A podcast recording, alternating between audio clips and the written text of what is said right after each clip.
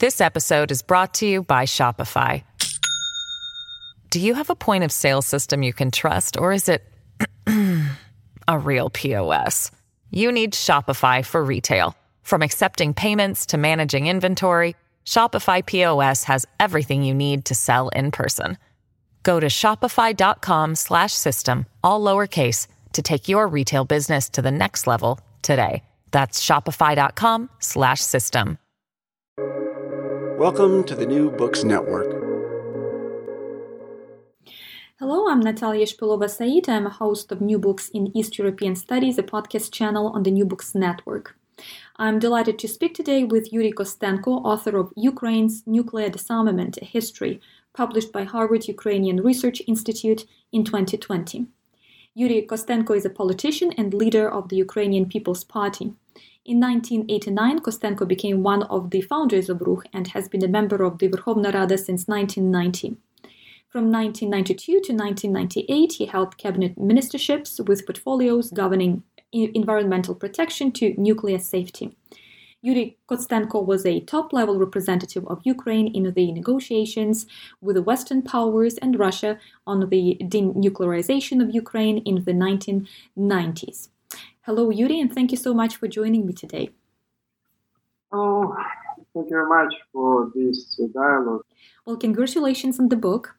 So, in the 1990s, you were in the epicenter of the political developments, and you also participated in the negotiations regarding the nuclear disarmament. In the introduction, you explained your perspective on Ukraine's nuclear disarmament, as well as your participation in the negotiations about the necessity to proceed with the nuclear disarmament measures. Would you briefly describe why you decided to write this book? Well, Ukraine's uh, nuclear disarmament uh, is one of the most uh, mythologized pages in the recent history of Ukraine's statehood. The vast majority of uh, Ukrainians and the citizens of uh, foreign countries still do not know how under the guise of uh, destroying the world's third largest nuclear arsenal, which belonged to Ukraine, it was simply handed over to the Russian Federation that today has become number one military threat to the whole world. Given the complexity of the nuclear issue, which was uh, aggravated by the problems of international law, which did not regulate the disintegration of the nuclear state. This period of Ukrainians' uh, formation was uh, surrounded with an incredible number of myths, conjectures, and political conditions. Nevertheless, neither in Ukraine nor in the world has any historical study been published based on official decisions of the Ukrainian authorities and documents. Therefore, this book uh, allows an unbiased reader to draw their own conclusions about this important page of world history, which uh, will have a long-term impact on the global security. Mm-hmm. So, um, rather quickly after the declaration of independence in 1991, Ukraine officially became a non-nuclear state. And um, before we discuss the question about how politically wise this decision was, let's talk a little bit about the international position of Ukraine after the dissolution of the USSR. Um, to what extent other countries, West in particular, were willing to uh, willing and ready to recognize Ukraine not only as independent state but as an international partner? Uh, well, uh, Ukraine's uh, nuclear weapons were exported to the Russian Federation just as quickly as the economical and uh, social crisis in which the Ukrainian independent state launched was developing. Let's uh, consider for uh, the following things. After the collapse of the USSR, Ukraine inherited not only nuclear weapons, but also the best economic potential among all other Soviet republics. Thus, according to the estimation by the German Deutsche Bank, published in the late 1990s, Ukraine as an independent state would have the highest rate of economic growth in Europe in terms of geographical location, land, mineral resources, state of economy, education, and culture. Instead, the Soviet system of uh, government, which uh, remained uh, unchanged since independence, and the West detachment from Ukrainian political reforms, apart from the issue of nuclear weapons, led to the greatest economic decline and the sharp deterioration of the living conditions of most Ukrainians. Paradoxically, this is a fact. Along with the last nuclear warheads that were exported from Ukraine to Russia in June 1996, the country had the highest inflation rates. Factories and plants shut down. The agricultural complex collapsed and uh, mass unemployment increased. But the hardest lesson of such rapid disarmament was the fact that the West lost its interest in Ukraine, gave up its nuclear arsenal. And uh, this state uncertainty of the West's policy towards Ukraine unfortunately persists today. This means uh, a rather sluggish reaction to Russia's military aggression against Ukraine, the annexion of Crimea, and deprivation of Ukraine, the status of European energy corridor, I mean Nord Stream 1 and Nord Stream 2. And this is happening despite the security guarantee that the West was given to Ukraine by signing Budapest Memorandum. Mm-hmm.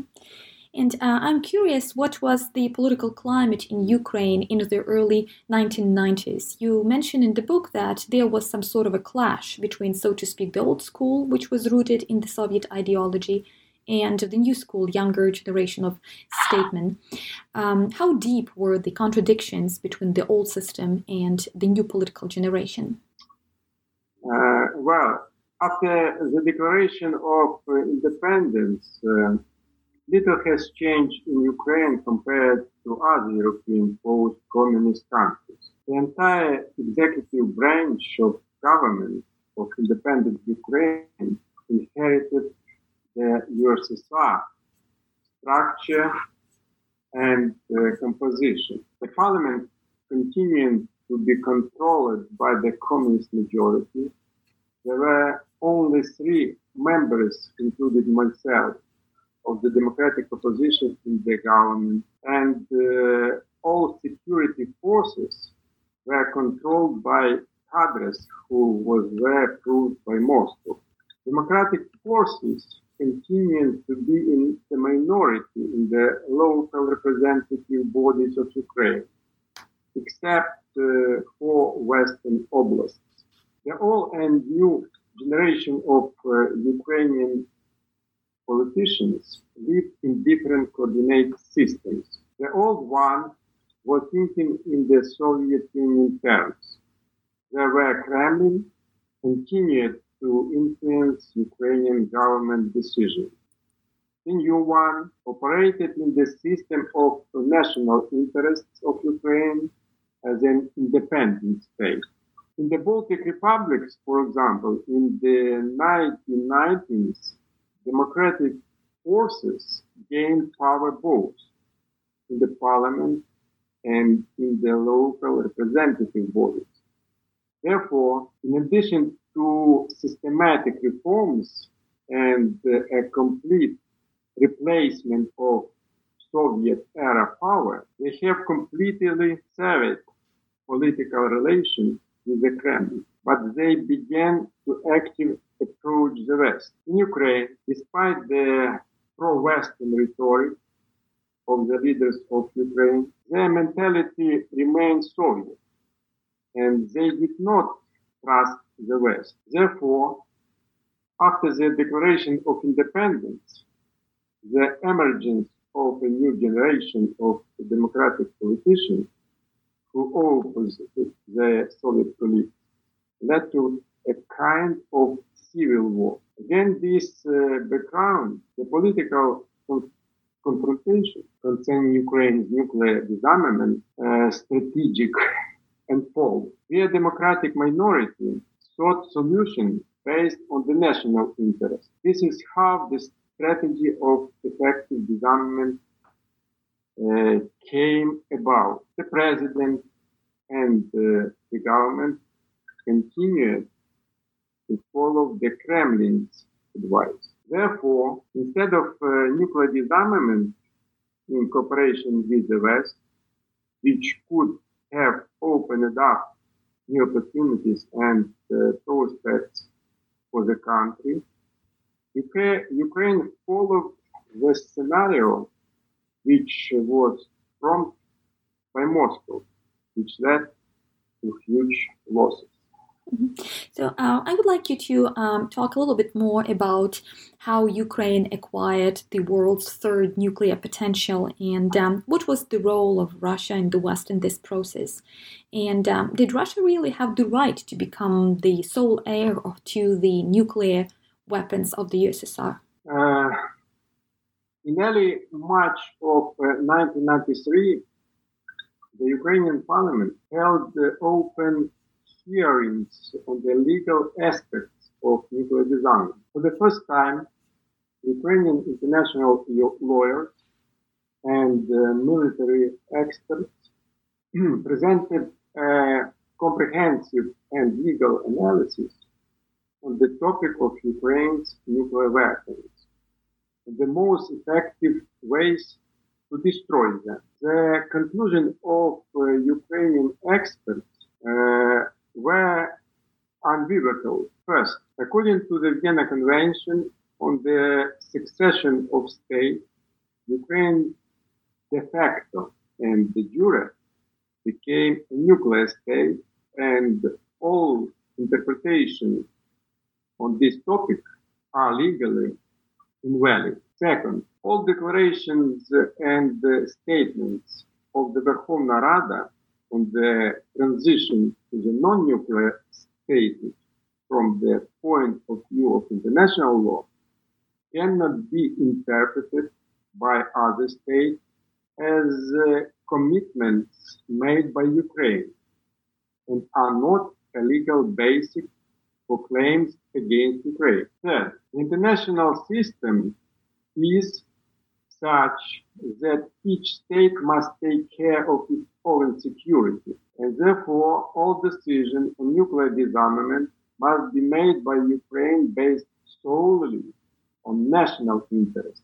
Western countries, including, the United States, have never questioned Ukraine's legal right to nuclear weapons in the territory of Ukraine after the collapse of the Soviet Union. This is evidenced by the Lisbon Protocol, the elimination of uh, part of the strategic weapons under the START 1 treaty were signed not by the disintegrated Soviet Union, uh, the, but by the new entities, Russia, Ukraine, Belarus, and Kazakhstan. At the same time, according to the protocol, the number of destroyed strategic carriers and nuclear warheads had to be determined by the new nuclear states in the process of negotiation. However, after signing the protocol and committing itself, Russia declared itself the sole successor to the Soviet Union nuclear weapon in a statement by Foreign Minister Kozyrev. However, the Ukrainian parliament did not approve any legal decision in this regard concerning the sole successor to the USSR's nuclear weapons. Moreover, Ukraine has never recognized any special status for Russia, not only in terms of nuclear weapons, but also in terms of uh, treaties, property, and obligations of the former Soviet Union. And this was stated in Lisbon in the statement issued by the Ukrainian foreign minister. So, in your book, you specify that Russia uh, played a key role in Ukraine's uh, nuclear disarmament and not the West. So, how so? Why? This episode is brought to you by Shopify. Do you have a point of sale system you can trust, or is it a real POS? You need Shopify for retail. From accepting payments to managing inventory, Shopify POS has everything you need to sell in person.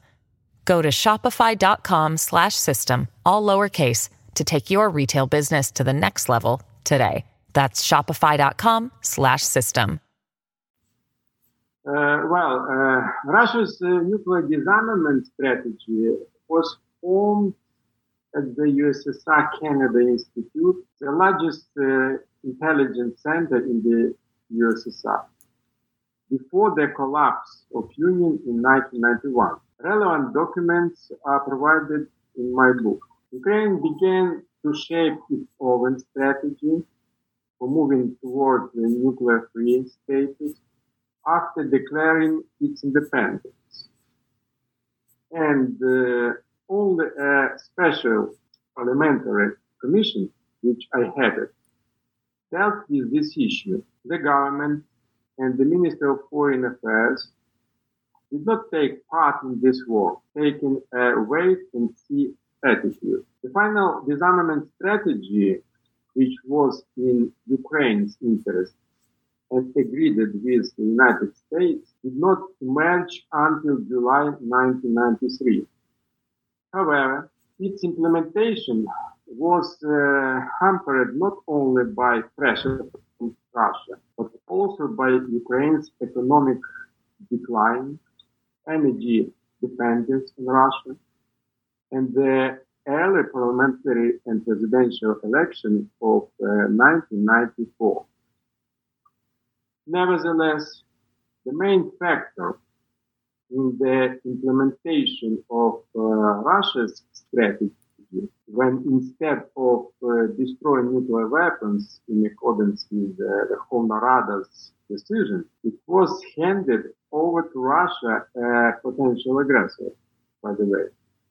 Was the Soviet mentality of the Ukrainian government, which remained un- unchanged after 1991. It is uh, worse nothing uh, that not only Ukraine all of these topics in agreement with the Russian scenario. Under the guise of uh, reducing the nuclear threat to the world, Russia also persuaded the West to hand over all nuclear weapons of the former Soviet Union to Russia. Russia has in fact forced the West to turn a blind eye its now imperial aspirations, which has led to the formation of uh, Putin's now totalitarian regime. That is why today the whole democratic world is facing new threats that are being generated by Russia in place of the former USSR. So, uh, in your book, you specified that it was uh, Ukraine's mistake to give up the nuclear weapons. But did Ukraine gain anything um, in the long run uh, by um, giving up the nuclear uh, weapons, or uh, we can um, specify only losses that um, Ukraine inherited after making this kind of decision? Uh, well, as a result of nuclear disarmament, Ukraine has received formal security guarantees from the nuclear states, the so-called Budapest Memorandum, and insignificant financial assistance from the United States, totally about uh, 350 million All other problems, including financial costs, fell on the shoulders of the young state. For example, the world's third nuclear potential was 176 strategic missiles, about 40 units of strategic aircrafts with uh, cruise missiles, and a large number of uh, tactical nuclear weapons. In total, there were about 2,000 strategic nuclear warheads and up to 4,000 tactical nuclear weapons on our territory. The problems to destroy strategic weapons alone was estimated at four, six billion dollars. By the way, the Ukrainian budget at that time, in condition of uh, hyperinflation, had about $10 billion revenue. And uh, this whole armada of weapons under pressure from Russia and the West was eliminated within four years. For comparison, the Republic of South Africa was destroying its six nuclear warheads during 2.5 years. Ukraine losses on the path to denuclearization have no analogies in the world. For instance, these nuclear warheads, Ukraine transferred to Russia a huge offer, different material assets. For example, high enriched uranium and plutonium, which were worth more than 100 billion dollars. The so-called compensation to Ukraine in the form of uh, nuclear fuel for our nuclear power plants was estimated at only $1 billion.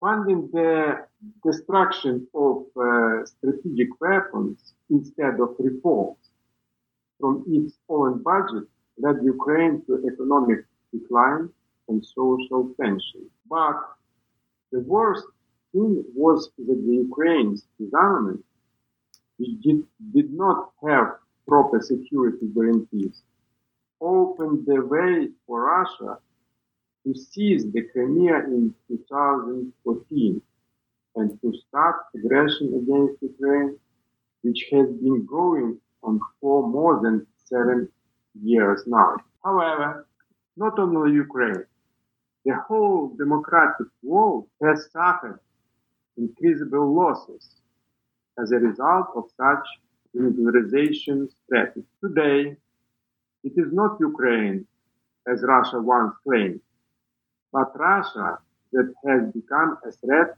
to the world security. And it's uh, not just new wars to which the Russian policies contribute in different countries. This is the increasingly active struggle of uh, Putin's neo-imperialism against the democratic principles of the world. This can be seen in Europe due to the growth of uh, radical movements threatening the integrity of the EU. It is uh, interference in democratic elections in the US and Europe, and it is a growing threat of cyber attacks by Russian and international terrorism fueled by Russian weapons and by Russians' uh, generations financial infusions. That is why today the West should also admit its strategic mistakes in uh, relation to Ukraine, because it was uh, at the expense of Ukraine that Western democracies actually accelerated the formation and strengthening of Putin's imperialism and the global threats it generates. Therefore, instead of uh, reduction of the nuclear confrontation that covered up Ukrainian nuclear disarmament, today we are uh, uh, a large-scale nuclear race, which in fact was a response to the failure of the Budapest Memorandum. The United States, Russia, China, Britain, and France, all official nuclear powers, have already announced significant increases in the efficiency and number of their nuclear arsenal. In addition, North Korea, Pakistan, India, Iran, and other countries have or seek to acquire nuclear weapons because they do not believe in any assurance or guarantees pertaining to their security. And the beginning of this process uh, originated with the disarmament of Ukraine and the Budapest Memorandum. That is why Ukraine's example of uh, losing its nuclear potential is a clear, clear indication of what not to do in order to solve complex international problems and of uh, how not to ignore the national interest of the state. Thus, Ukraine's history of uh, nuclear disarmament is a kind of uh, political heritage of the entire world and a signal to seek fundamentally different international rules and regulations to achieve a secure world. Thank well, you very much. Well, thank you. Thank you so much, Yuri. And uh, thank you so much for writing this book and for sharing your uh, expertise on these questions. Um, and um, uh, I'm really grateful to you for this book that highlights not only the process of uh, de- um, disarmament in Ukraine in the 1990s, but also that um, puts some emphasis on the repercussions that this disarmament entailed for the current development, for the current, uh, current political developments in Ukraine. Thank you so much. Thank you for our cooperation. So um, today I spoke with Yuri Kostenko, author of Ukraine's Nuclear Disarmament: A History, published by Harvard Ukrainian Research Institute in 2020. Thank you for listening to New Books in East European Studies, a podcast channel on the New Books Network.